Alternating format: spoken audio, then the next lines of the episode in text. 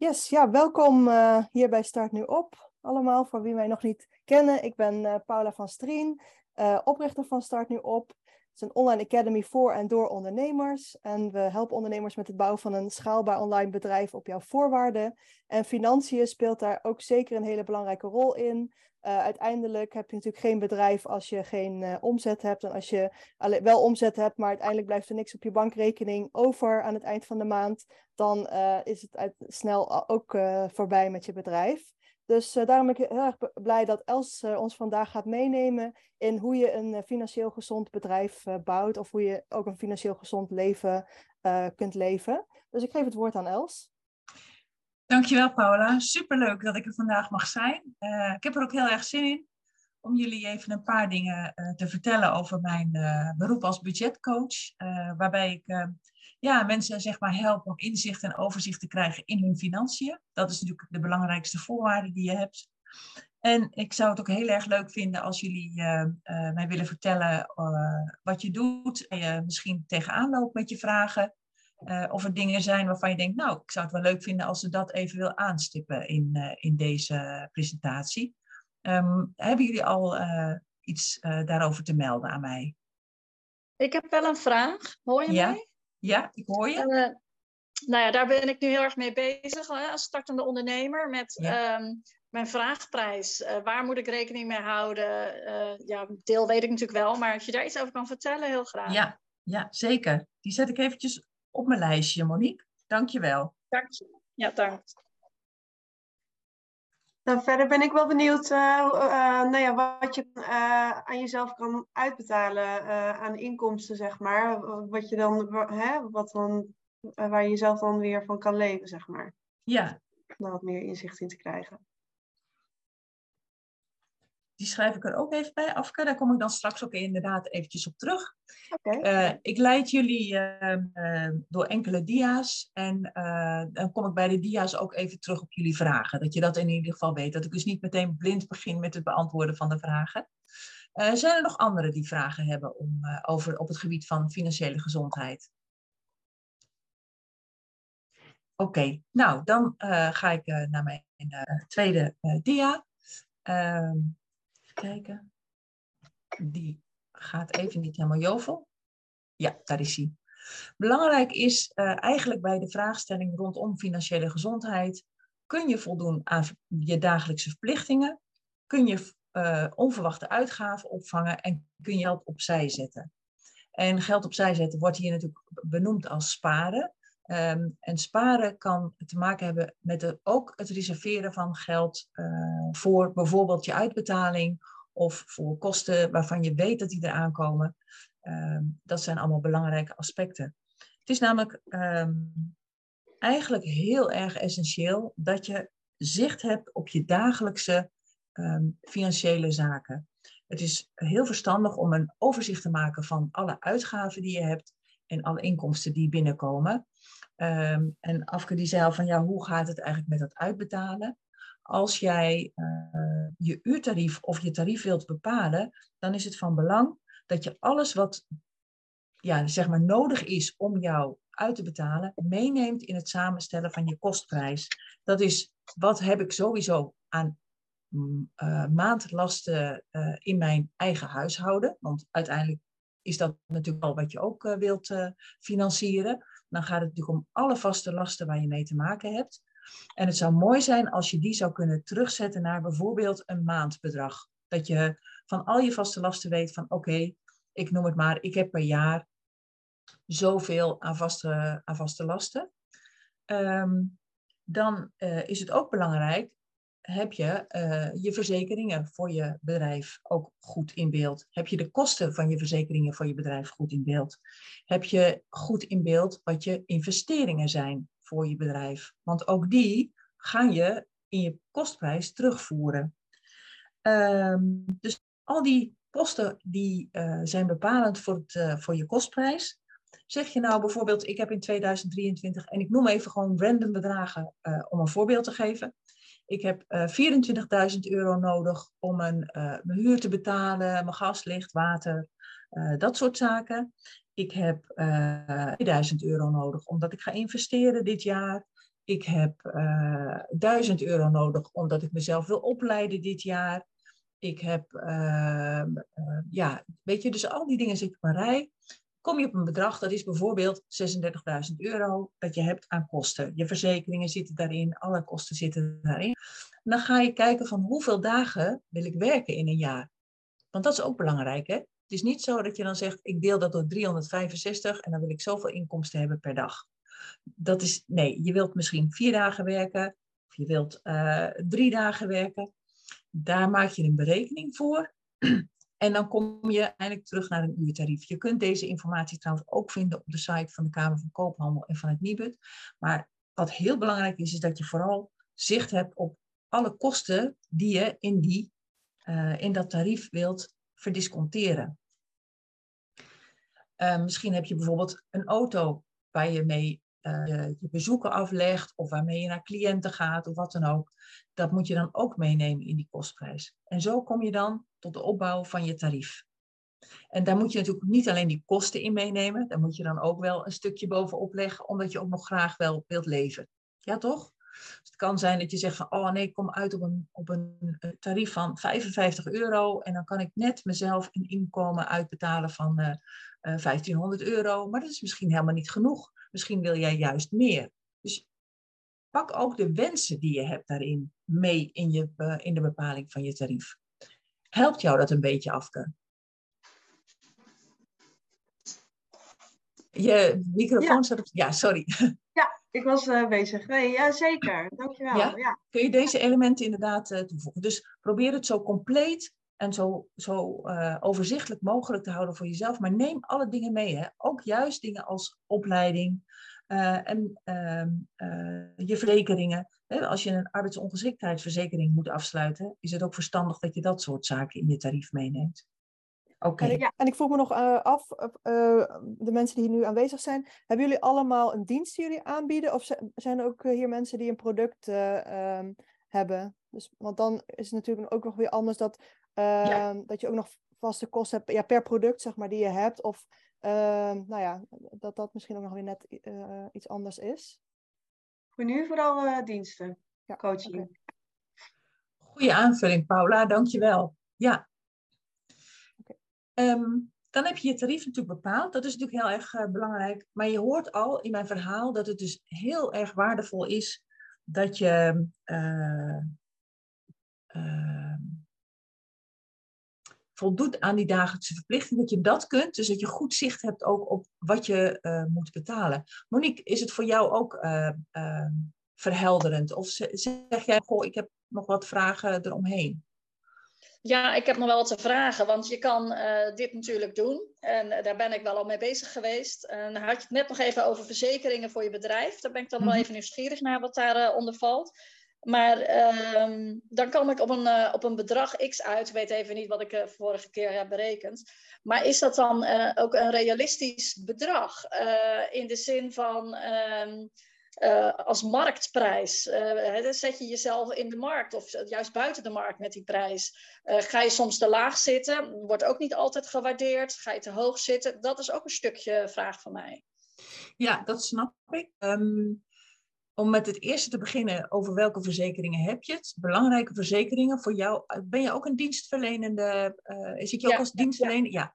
Zijn natuurlijk verzekeringen op het gebied van aansprakelijkheid uh, mogelijk rechtsbijstand en je arbeidsongeschiktheidsverzekering. Want die wil ik toch echt wel serieus benoemen als rekening die belangrijk is voor jou als uh, ondernemer. En hoe je die inricht, dat is natuurlijk niet aan mij, want dat is niet uh, mijn expertise.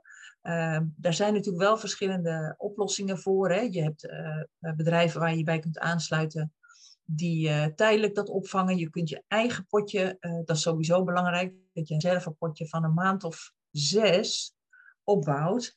Um, voor het geval je met vakantie gaat of dat je jezelf een keer extra wilt uitbetalen. Dus het is wel belangrijk dat je ook daar rekening mee houdt. Um, het tarief, Monique, is in eerste instantie dat wat past bij de opbouw van jouw vaste kosten. Vermeer het met de winst die jij voor jezelf belangrijk vindt. En uh, dat klinkt een beetje gek, want dan laat ik het natuurlijk nog aan alle kanten los. Maar ik kan niet voor jou bepalen wat jouw, uh, uh, of jouw zeg maar, de door jou gepresenteerde uurprijs of het tarief ehm, duur is of niet. Jouw dienstverlening, de mens die je bent, maakt jou uniek. En jouw toegevoegde waarde, die zie je dan terug in jouw uh, tarief. En um, ja, jouw, jouw toegevoegde waarde is iets wat uniek is voor jou. En jij weet ook of het een, een zeldzame waarde is of niet. Maar weet je, uh, heel eerlijk, ik denk dat er heel veel belangstelling is voor, jou, uh, voor jouw werk, als je me dat zo wil vertellen. En dan, uh, ja, dan, dan moet je toch een beetje zoeken ook naar, naar de, hoe moet je het zeggen, naar de balans. Want het heeft ook te maken met de doelgroep die je hebt. Wat is jouw dienstverlening? Wat is jouw tak van sport, om het eens te noemen? Nou, ik, uh, ik denk dat ik wel iets. Ik, nee, denk, ik weet zeker dat ik iets unieks heb in Nederland. Ik ben uh, creatief coach en ik gebruik uh, de tekenmethode Neurographica als coachingsmiddel. En Neurographica komt uit Rusland. En ik ben specialist Neurographica en ik ben een van de nou, maximaal vier specialisten die op dit moment in Nederland werkzaam zijn. En uh, ik ben de enige, denk ik, nu die dit echt wel heel groot in Nederland wil, uh, bekend wil maken. Daar uh, ben ik heel actief mee met een website en alles. en ik wil ook op bedrijfsmatige. Nou goed, dat zijn wel toekomstdingetjes, maar niet ja, op heel ja. lang termijn. Maar ik moet eerst mijn basis vast hebben. Dus ik ga op een hele unieke manier met tekenen coachen, waarbij mensen niet hoeven te praten over hun zorgen en problemen, maar ik alleen de vragen stel en dat ze hun eigen proces kunnen bewandelen, zeg maar. Ja, super. Klinkt dus het is vrij uniek, maar juist dat maakt ook, onbekend maakt ook onbemind. Hè? Dus nou, daar zit dan uh, weer een stukje. Ja. Ja, ja, onbekend maakt misschien onbemind, maar dat geldt in het denk ik. En ik denk dat het dan in ieder geval voor jou heel belangrijk is dat je kijkt naar, dit zijn mijn kosten, dit is wat ik wil. Ik wil zoveel dagen werken, wat ik net zei, en ik wil, uh, ja. voor mijn part wil ik, weet je, als je zegt ik wil uh, per maand tien dagen werken, dat is, de, de, die keuzes kun je allemaal zelf maken. Maar dat heeft natuurlijk invloed op je tarief. Je tarief wordt hoger naarmate je kiest voor minder werk. Dat is logisch, hè? Maar ga, neem als uitgangspunt in ieder geval je vaste kosten. Wat wil ik per maand aan mezelf uitbetalen, om het zo maar te benoemen. En maak daar je tarief van. En als je denkt van nou, uh, ik heb geen idee hoe, hoe ik nu in de markt zit. Um, probeer dan toch eventueel op, uh, op internet uit te vinden of je tarieven van anderen tegenkomt. Maar ik denk dat jij diep in je hart best wel weet wat je tarief zou kunnen zijn om je uh, kosten en dergelijke uit te betalen. En jij bent ook degene die bepaalt of je te duur bent. Ik niet. Jij bent degene die bepaalt ja. hoe je jezelf in de markt wil zetten, hoe je jezelf wil profileren. En uh, daar hangt een prijskaartje aan. Punt. En ja. dat prijskaartje ja. gaat, jou, gaat jou ook je leiden naar je doelgroep, tenzij je die al heel scherp hebt. Dan zul je daar ook een nou, schifting in krijgen. Ja, precies. Dat is helemaal waar wat je zegt. Want de mensen ja. om me heen, de, een psycholoog die zegt, nou, een mooie prijs. En een andere vriendin die naar een psycholoog gaat, die zegt, nou, ik vind dat jij wel duur bent. Met, als ik dan zo ga ja. polsen. Ja, ja. Dus uh, ja, dat. Ik denk maar dan is, uh, dat er een psychologisch stukje aan vastzit. Van zelfs als je het helemaal hebt berekend, uh, dat je dan nog misschien op een bepaalde prijs uit kan komen. Dat je dan toch het gevoel hebt van ja, ben ik dat wel waard? En uh, willen mensen dat wel voor mij betalen? Um, ja, dat is natuurlijk ook een, een, stukje waar je dan aandacht aan kunt besteden. Van, om daar dan mee om te gaan.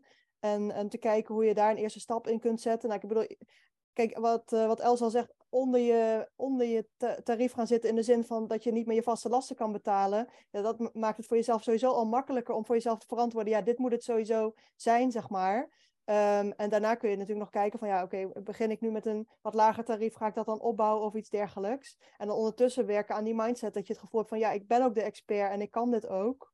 Precies. Uh, oh, maar ja. mijn, mijn mindset zit goed hoor. Ik denk dat ik heel veel waard ben. oh, kijk, dat is dus daar, ik, oh, mooi, daar ligt super. het niet aan. Oh, super. Ik, uh, maar uh, ik wil me niet uit de markt prijzen. Eh, dan, eh, als ik te hoog ga zitten, zullen ze mij altijd eh, wegswipen, zeg maar. Terwijl ik denk dat ik, ik heb, ik denk, ik weet zeker dat ik iets heel bijzonders in handen heb. En dat ik het ook heel goed kan. Dat, die, feedback krijg ik ook wat ik nu al bij mensen ja. doe. Ja. Dat. Ja. Dus, uh, maar het is wel een goede wat, wat net gezegd werd, is om toch wat lager te beginnen als introductie van je product in Nederland. dat, daar kan ik me wel iets mee. En dat je dan op een gegeven moment zegt van, nou, ik, het zijn geen introductieprijzen meer, het worden nu de gewone prijzen.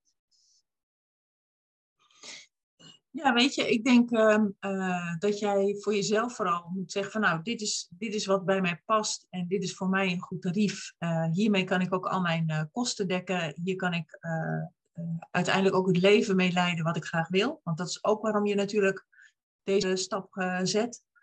Um, en um, ik denk dat dan jouw doelgroep zichzelf ja, gaat manifesteren, zeg maar. Die manifesteert zich vanzelf ja. bij jou. Ja. Ja, want het is niet alleen van, heb ik, verdien ik genoeg? Het gaat ook om, wat geeft de ander voor waarde aan mijn product? Want ik kan het wel voor een tientje per uur weggeven als ik daarmee rond kan komen. Ja. Maar dan vind ik dat zij veel te weinig betalen voor de waarde die ik geef. Ja, ja, ja. Maar ja, het is jouw toegevoegde waarde. En het, is ook, het gaat ook van jou uit. Dus uh, ja. dit is wat jij toevoegt. En uh, ja, blijf daarin ook gewoon dicht bij jezelf. Dat is een, uh, een belangrijke voorwaarde, denk ik. En ga ja, dank je. Niet helemaal af op, uh, op wat anderen zeggen of vinden. Ga uit van je eigen ja. kracht. Ja. En mijn doelgroep ja. gaat zich manifesteren. Die vind ik heel mooi. Die neem ik mee. Ja, ja. ja dat past mij heel goed, ja. Nou, goed om te horen. Goed en Remco heeft ook nog een vraag. Ja, ik denk, ik wacht even beleefd. Ik vind dat leuk dat er zo'n functie op zit. Nou, wat ik me afvraag, uh, Monique. Uh, je zegt er straks, ik weet echt wat ik waard ben, maar weet je ook wat je doet, wie je doelgroep is? Ja, daar heb ik zeker uh, wel over nagedacht. Ja. En dat heb ik ook wel opgeschreven. Daar, daar heb ik wel al uh, een heel plan op zitten, ja.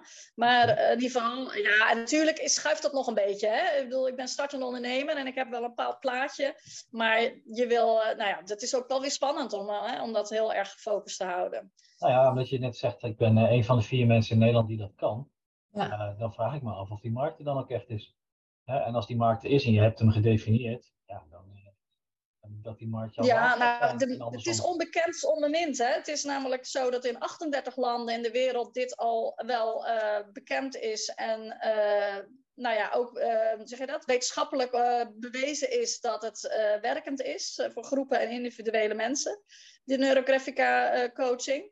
Ehm, dus, uh, maar ik denk dat het in Nederland nog de, de, positieve reacties, ik krijg alleen maar positieve reacties van de mensen die ermee in aanraking komen. Het is echt nog onbekend. En ik weet zeker dat hier heel veel mensen in Nederland zijn die dit uh, wel zien zitten, ja. Hm. ja en misschien juist wel de coaches onder ons, want die willen helemaal niet praten als ze over zichzelf bezig zijn. Die willen eigenlijk het gewoon zelf kunnen. En dat kan dus met Neurographica. Het is ook een route naar zelfcoaching. Aha. Nou, succes ermee zou ik zeggen dan. Volgens mij moet, het dan, uh, moet er dan helemaal geen belemmeringen meer zijn. Ja, nou ja, goed. Maar ja, uh, ja, ik heb er vol vertrouwen in. Alleen het is wel spannend, want in het begin ja. ben je er natuurlijk nog niet. Je hebt niet gelijk een volle agenda. Hè? Dat, uh... Nee. nee, maar het kan, kan er komen natuurlijk. Hè? Bedoel, ja, ja. Als Nederland daarop zit te wachten en je hebt er zin in, dan kan het toch alleen maar succes worden, of niet? Precies. Ja, vind ik ook. Oké. Okay. Mooi. Ja. Als je, uh, ik pak het weer eventjes terug naar ons, uh, naar ons verhaal. Hè. Jullie hebben al een beetje uh, aangegeven, nou, dit zijn de elementen voor, voor je tariefopbouw. Um, en wat ik net al zei, het is ook verstandig om het voor jezelf zo in te richten dat je op een moment in de maand jezelf een vorm van salaris uitbetaalt. Ik zou je echt willen adviseren om uh, niet te zeggen van nou, ik heb een rekening, ik heb een zakelijke rekening. Ik ga ervan uit dat jullie beginnen als ondernemer met een zakelijke rekening. Dus heb je die nog niet, dan raad ik je die ten sterkste aan. Ga je zakelijke zaken, je onderneming niet mengen met je privépersoon, zeg maar. Um, dus je hebt een zakelijke rekening en um, uh, dan ben ik heel eventjes de draad kwijt uh, van mijn verhaal. Um, dat je vast salaris geeft aan jezelf. Ja, dus dat je jezelf een vast salaris geeft. En dat, dat kun je dus vormgeven door een manier waarop je met je facturen uh, omgaat. Als je een factuur uitstuurt, uh, dan heb je te maken met het tarief dat je hebt bedacht. En dat tarief, daar zitten al die elementen in die we daarnet noemden. Dus in jouw factuur komt iedere keer datzelfde verhaal weer terug. Jouw kost is 100%. Jouw, jouw tarief is 100%. Je hebt BTW of niet, maar als je BTW hebt, dan heb je 121%. Zorg ervoor dat je bij het uitsturen van je facturen die BTW al meteen apart zet. Zorg er ook voor dat je bij het uitsturen van die facturen een percentage van dat bedrag apart zet voor je inkomstenbelasting. Voor je, wat, je net hebt, wat we net hebben gezegd, voor je ontwikkeling. Zorg ervoor dat je per factuur stukjes reserveert al voor al die elementen die uh, aan het eind van het maand, zeg maar even, samenkomen. Noem mij even nu eind van de maand. Dus dan heb je aan het eind van de maand per factuur een stukje inkomen, een stukje reservering voor de BTW, een stukje reservering voor de inkomstenbelasting, voor je opleiding en voor je reservering voor uh, andere zaken als uh, het, het uitbetalen van vakantiegeld of dergelijke. En dan betaal je van alle facturen die je hebt gestuurd, dat je inkomen naar jezelf uit. En je zet al die andere posten apart. Ik raad je echt aan om dat te doen, omdat je daarmee ook voorkomt dat als in maart uh, de aangiftebrief voor de inkomstenbelasting op de mat valt, of voor de omzetbelasting, dat je dan, uh, nee, de inkomstenbelasting, ik zei het goed, dat je dan niet bij jezelf denkt van, oh, wat is, ik heb dit geld niet bij de hand, ik, ik moet echt best wel betalen. Of dat je vergeet dat je de BTW moet afdragen elk kwartaal. Dat zijn dingen die wil je gewoon niet mee worden geconfronteerd. Dus zorg ervoor dat je dat bij wijze van spreken per factuur al helemaal geregeld hebt. En denk je, ja, dat is me echt veel te veel werk. Dan heb je een dag in je maand waarin je zegt, ik ga nu berekenen hoeveel salaris ik naar mezelf kan uitbetalen, hoeveel ik kan opzij zetten voor mijn opleiding, hoeveel ik opzij kan zetten voor de inkomsten of voor de omzetbelasting. Uh, omzetbelasting is de BTW, sorry. En de BTW moet je sowieso altijd apart zetten. Want alles wat je afdraagt aan BTW, ja, weet je, alles wat je ontvangt aan BTW moet je afdragen. Alles wat je betaalt aan BTW mag je terugvragen. Maar het totaalplaatje is afdracht BTW. En zo bouw je dus in de loop der tijd ook mooie reserves op uh, met betrekking tot je eigen uh, persoonlijke opleiding, met betrekking tot het betalen van vakantiegeld of dergelijke. of het opvangen van een maand waarin je vakantie hebt. En die maand heb je dan geen inkomsten. Dus dat zijn wel elementen die je uh, kunt meenemen in, in je tarivering en in de manier waarop je maandelijks met je boekhouding omgaat. En dat is ook nog best wel een lastig stuk, uh, want um, je zegt dan inderdaad van je stuurt de factuur uit en dan ga je, hou je gelijk de BTW achter. -hmm. Maar in Mhm. principe heb je die BTW nog niet. Dus stel je Nee. bent helemaal startend en je hebt helemaal geen budget, dan loop je eigenlijk die BTW al achter, zeg maar, op je, op je cashflow. Uh, want het geld is er gewoon nog niet. Nee, dus hoe, nee. stel je hebt bijvoorbeeld, ik weet niet, je hebt best wel lange betaaltermijn, want het is bij sommige bedrijven, die hebben misschien wel 60 dagen betaaltermijn of Ja, iets dergelijks. ja. Hoe ga je daar dan mee om? Of hoe, hoe wat zou je daarin adviseren?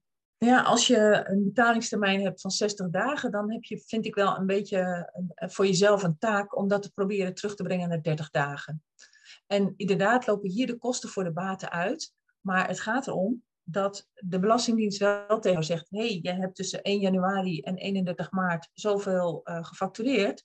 Dus ik wil van jou eh, de BTW die jij ontvangen hebt. En dan loop je misschien twee maanden achter. Dus het kan zijn, als je echt met niks begint, dat je inderdaad in het begin eh, moet hollen eh, om, om dingen voor elkaar te krijgen. Ehm, stuur je weinig facturen uit, dan betaal je natuurlijk ook weinig BTW. Als je echt met helemaal niks begint, dan, heb je, dan, ja, dan loop je misschien wel tegen een uitdaging aan.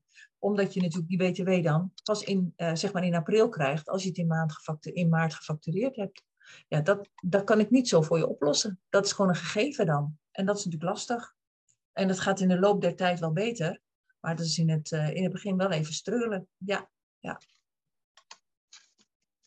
Kun je wel jezelf kwetsbaar opstellen? ja, maar weet je Remco, kwetsbaar opstellen, dat kan. Maar de Belastingdienst heeft daar niet zoveel mee. Nou, maar ik bedoel niet naar de belastingdienst, maar naar je relatie. Op het moment dat je, je weet van Ja, ja. ben startende ondernemer. ehm, Ja. Zo, ik, heb, ze- ja. ik heb zelf een betalingstermijn van maximaal 14 dagen.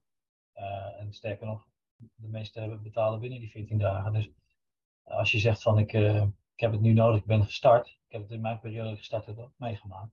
Ik kan gevraagd leren alsjeblieft betalen, want ja, ik ben aan het starten en eh, ik, weet je, denk ook even aan mij. En eh, nou ja, dat klinkt een beetje gek misschien.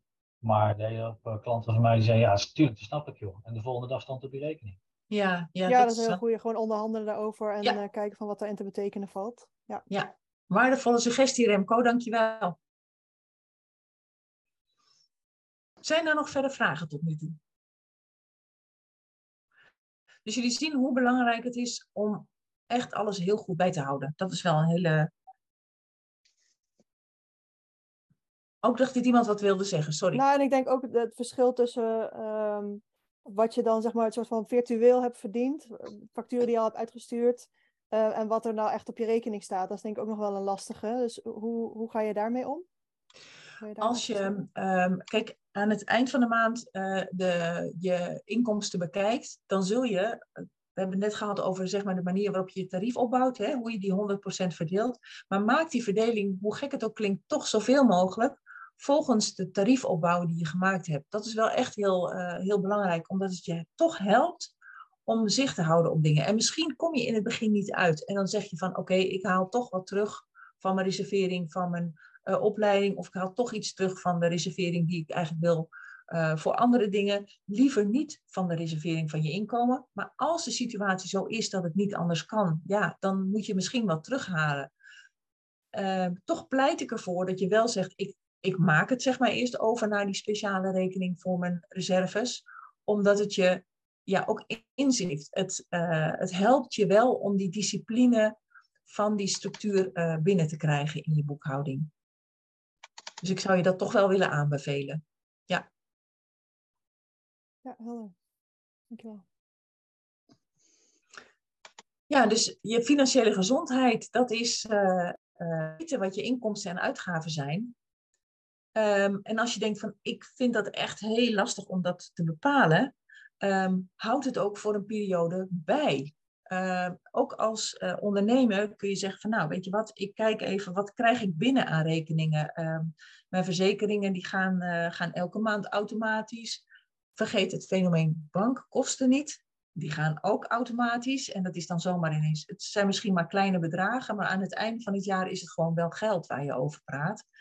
Dus hou het goed bij. Ehm, ik heb hier genoemd een periode van ongeveer acht weken.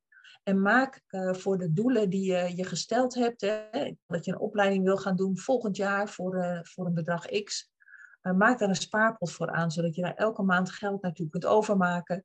Maak ook een apart potje voor de BTW die je moet afdragen, zodat het los is van de hoofdrekening die je hebt, je betaalrekening zeg maar. En dat je de dingen gewoon kunt betalen op het moment dat ze binnenkomen. En uh, ongeacht de kosten waar je mee te maken krijgt, noteer die zodat je die voor een volgende keer beter kunt opvangen, uh, uh, omdat je daar geld voor opzij kunt leggen. En het is mooi als je dat in je tarieven kunt meenemen. Dat is gewoon ook heel waardevol. Maar ik kan me heel goed voorstellen dat je in het begin zegt van, poeh, ik vind het echt heel spannend en eng. Maar het is, je zult merken in de loop der tijd dat het echt heel waardevol is als je vanaf het begin al probeert die discipline erin te zetten. Uh, van het opzij zetten van, van bepaalde bedragen om, om te zorgen dat je dingen ook kunt gaan ondernemen. Hè? Want naast het ondernemersvak is blijven ontwikkelen een fenomeen. Um, uh, ja, misschien word je wel lid van bijvoorbeeld een ondernemersnetwerk. Dat zijn allemaal kosten die je gaat maken en die je misschien in de loop van het jaar kunt verdelen over je inkomsten en uitgaven. Dus dat je niet iedere keer grote plukken hebt, maar maak het ja, behapbaar voor jezelf zeker wat jij net zei, Paula, als je in het begin, uh, uh, als je net onderneemt, dan kun je natuurlijk misschien helemaal niet per maand al uh, eh, 200 euro opzij zetten om je inkomen op te bouwen. Maar dat hoeft ook niet, hè? Maak kleine stapjes daarin. En naarmate de tijd vordert, kun je daar gewoon een, een kun je dat groter maken en beter, ja, meer dingen in toevoegen. Dus als je dan nog uh, onder elkaar zou zetten, welke potjes zou je adviseren, zeg maar? Welke... Ik zou zeker adviseren de BTW apart, um, inkomstenbelasting. En inkomstenbelasting is een groot deel van ons inkomen. Hè? Dus, want als ondernemer betaal je zelf, uh, zeg maar even, de loonheffingen die je in een betaalde baan door je werkgever laat betalen. Hè? Vanuit een betaalde baan krijg je netto salaris. Maar jij gaat als ondernemer zeg maar even, bruto salaris uh, binnenkrijgen. Dus haal daar ook geld af de, uh, voor de inkomstenbelasting en hou daar rekening met een percentage van 30 tot 40 procent. Kijk ook op de site van de Belastingdienst als je denkt van, nou, moet ik echt zoveel opzij zetten? Uh, ik raad het je wel aan. Ik heb, ja, dat is gewoon wel wat ik aanraad. Dus um, BTW, inkomstenbelasting, bijvoorbeeld opleidingen, toch een, misschien een potje voor reserve onverwachte uitgaven ehm, en je salaris.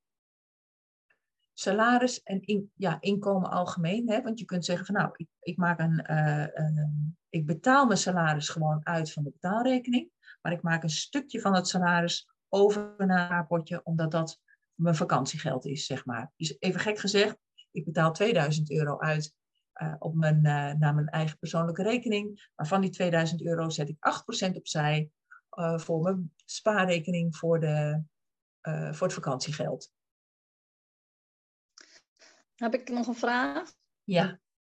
Um, want de BTW, daar zit natuurlijk als je in loondienst bent ook een stukje pensioen in, die verzekeringen. Hm? Maar ehm, als ondernemer moet ik daarnaast dus ook nog mijn, uh, die, die aansprakelijkheids- en rechtsbijstand en Ja. arbeidsongeschiktheidsverzekering doen. Dus dat komt naast opleiding of wassen Ja, uitgaven er ook nog bij. Ja. Ja. Klopt.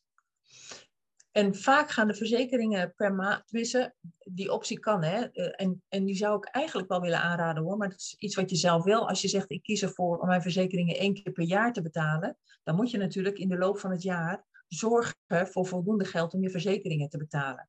Als je verzekeringen per maand betaalt, heeft het weinig zin om daar een apart eh, eh, spaarpotje voor te maken, zeg maar. Omdat het wel in de loop van je, eh, van je maand gewoon van je betaalrekening af kan. Dus ik zou niet speciaal opteren voor verzekeringen.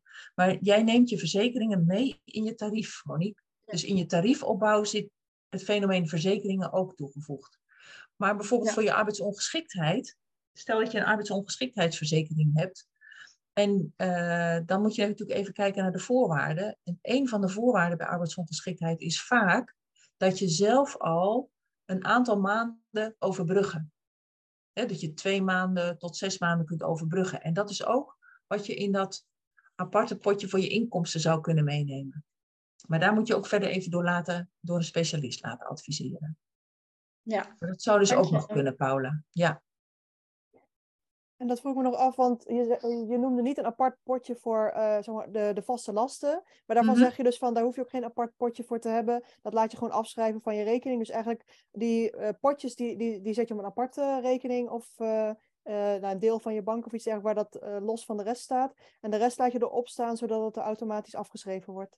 Ja, weet je, als je verzekeringen hebt die, die zeg maar van een, voor een relatief eh, eh, begrip zijn, je moet het zo zien, hè? in jouw tarief heb je natuurlijk een element opgenomen om dat allemaal te dekken. Dus het zou zo moeten zijn, als jij op je betaalrekening al je geld binnen hebt en je doet er verder niks mee, dat je aan het eind van het kwartaal je BTW gewoon kunt betalen, eh, dat, je aan het, dat je gewoon elke maand je verzekeringen kunt betalen. Nou ja, ik zou ook trouwens een potje willen maken voor investeren, bedenk ik me nu.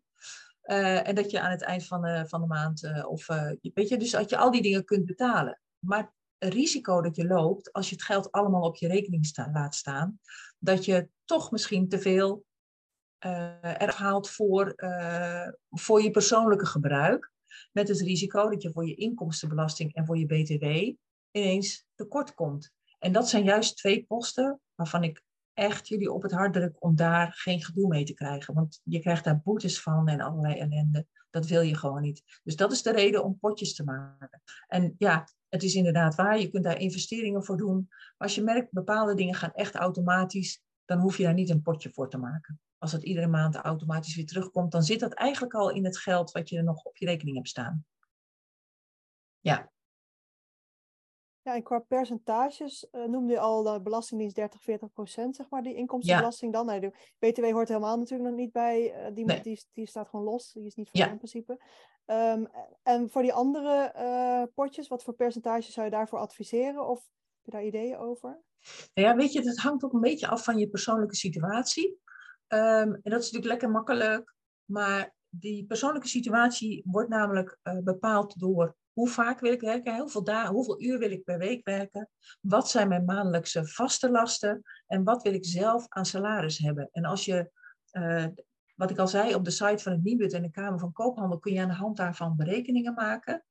En dan komt er een, daar rolt een tarief uit. En dan zeg je, dan dan stel jij voor jezelf vast of dat tarief is wat je wilt, of dat je zegt van, ik wil het toch hoger. Ik kan me voorstellen namelijk dat je niet lager gaat. Maar ik wil het toch hoger, want ik vind dat mijn dienst gewoon dat bedrag waard is. Dat is prima, hè? dat maakt helemaal niet uit. Dat is de winst die je maakt. En ehm, eh, dan heb je dat uh, tarief, ja, dan, en dat is nu, omdat dat een persoonlijk uitgangspunt is, is het dus moeilijk om te zeggen van, oh, je moet het zo doen of je moet het zo doen. Ja. Ja, duidelijk. Leeftijd speelt een rol bij je AOV-aanvraag bijvoorbeeld. Hè?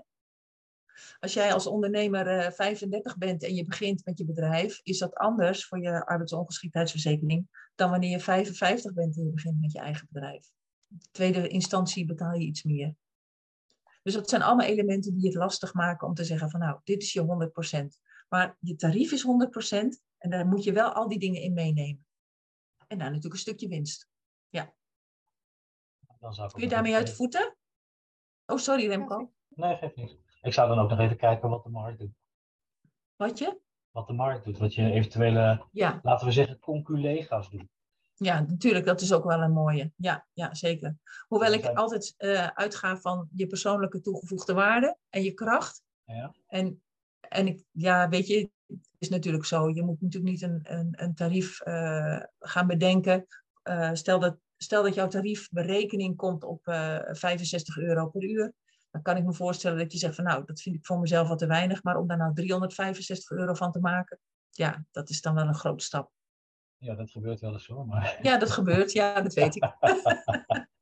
ik heb ja, wat, je, wat je bijvoorbeeld in mijn tak van sporten wel kunt zien aan de hand van onderzoeken die, die bijvoorbeeld NOPCO of uh, NODLOC of al dat soort organisaties maken. Daar komen al benchmarkgegevens uit. En op basis van die benchmark en ervaring kun je kijken van nou, prijs ik mezelf juist in of uit de markt. En dat geeft een beetje houvast ook. Hè? Dan, uh, ja. Uh, ik kan me best voorstellen als je, als je net start dat je, ja, uh, ga je een, een, prijs vragen en denk je, goh, ja, zou dat wel, wel als je kijkt van wat de markt doet, dan, dan geeft dat ook een stukje zelfvertrouwen van, nou oké, okay, ik, ik, heb zoveel jaar ervaring bijvoorbeeld, of ik, ik doe iets unieks, zoals Monique net zei, nou, dat, dat, dat kan je dan een beetje, een beetje mee laten wegen. Maar dan kom je wel uit op een, op een manier waar je in de markt niet iets erboven of eruit, maar goh, ja, dat is verantwoord, dus in een fijn gevoel na verloop van tijd krijg je juist al klanten die tegen je zeggen, joh, dat ik heb meegemaakt, je bent veel te goedkoop. En dan denk je, oh ja, en dan ga je je prijs wel Ja, ja, dat is wel mooi, dat is wel mooi, ja, ja. En jij zegt dat doe ik met een benchmark? Ja, ik ben lid van, uh, van NOPCO. Uh, ja, oh ja, natuurlijk. doen ze onderzoek. En ja. uh, ik krijg die onderzoeken. En aan de hand daarvan zie je wat de gemiddelde prijsstijgingen zijn en wat het uurtarief is, of het trajecttarief, of wat ook. Ja, dan hou ik het altijd even tegen mezelf aan. En, en dan zeg ik, oké, okay, kan, ik, kan ik dat ook met een, met een droge, met droge ogen naar buiten toe? Geeft dat mij ook een goed gevoel? Dat is ook een stuk mindset. En dan, uh, ja. ik kom er meestal wel uit dat ik denk, ja, ik moet toch eigenlijk iets meer gaan vragen. Maar, ja. ah, dat is ook weer zo'n leermoment. Hè? Ja, ja, snap ik. Vind ik ook wel grappig trouwens. Ik vind het wel leuk om even een, een aardig voorbeeld aan te halen. Um, toen ik net begon met mijn bedrijf, heb ik natuurlijk ook met die worstelingen te maken gehad van het bepalen van het tarief en zo. En ik dacht, goh, ik heb in mijn netwerk iemand die, uh, die misschien wel, uh, met wie ik misschien wel even kan praten om eens een beetje zo te sparren en af te stemmen. Dus ik uh, meldde mij bij deze persoon en ik kreeg een berichtje terug. Dat is prima hoor, als je 3,95 euro per uur wil betalen, dan ben ik tot je beschikking. En toen dacht ik, wow, ik heb het niet gedaan. Ik ben gewoon met iemand anders gaan praten. Dus als je het hebt over, uh, ik kom op dit tarief uit. Er zijn dus mensen die het vragen. Ja, en het wordt dus ook betaald. Maar of dat uh, uh, bij jou past als individuele ondernemer, dat laat ik aan jezelf over om te bepalen. Ja, inderdaad, want Remco zegt ook van ja, dit is de benchmark, maar meestal is het ook een range, dat is nooit een bedrag. Ja. Dat is, nee, precies. Kan je altijd nog kijken, precies. ga ik daarboven ja. of daar uh, onder, aan de onderkant zetten? Ja, zijn hier tot nu toe nog verder vragen? Toen bleef het helemaal stil. Ik wil jullie wel dan. nou, het is goed toch? nou ja, mocht je zeggen van, goh, joh, ik heb toch behoefte aan een uh, gesprek erover, uh, neem dan gerust contact met mij op. Um, hier zijn mijn contactgegevens. En uh, ja, mochten er dingen zijn waar je zegt van, nou, ik vind het, ik vind het toch wel heel fijn om, om daar nog eens even verder over te praten dan sta ik tot je beschikking. Hebben jullie verder nog vragen op dit moment? Nee, duidelijk, dankjewel. Heeft deze informatie jullie gebracht wat je graag wilde weten? Ja, nou, voor nu zeker wel, ja. Oké. Ja, dank je. Fijn om te mooie, horen. Mooie aanvulling en, en bevestiging in de dingen. Goed zo, dat is ook soms heel fijn. Ja, ja. ja zeker. Oké. Nou, dan denk ik, Paula, dat het uh, klaar is. En dan wil ik jullie allemaal heel erg bedanken voor jullie aanwezigheid en deelname. Want uh, ik vind de interactiviteit met jullie heel erg leuk. En ehm, dank jullie wel. Dit was mijn vuurdoop. En ik denk, hoop dat ik hem goed heb doorstaan. Ja, super. Dankjewel, Els. Ik heb er zelf ook weer heel veel uitgehaald. en jullie ook voor je, bedankt voor jullie aanwezigheid. Ook voor de mensen die nu, dit nu nog terugkijken. neem contact op met Els als je verder nog vragen hebt. Uh, of als je meer wilt weten over hoe je ook een financieel gezond bedrijf krijgt. Uh, ja, heel erg bedankt en uh, nou, tot, tot snel allemaal. Ja, bedankt. Oké, okay, dankjewel. Tot ziens. Doeg. Dag.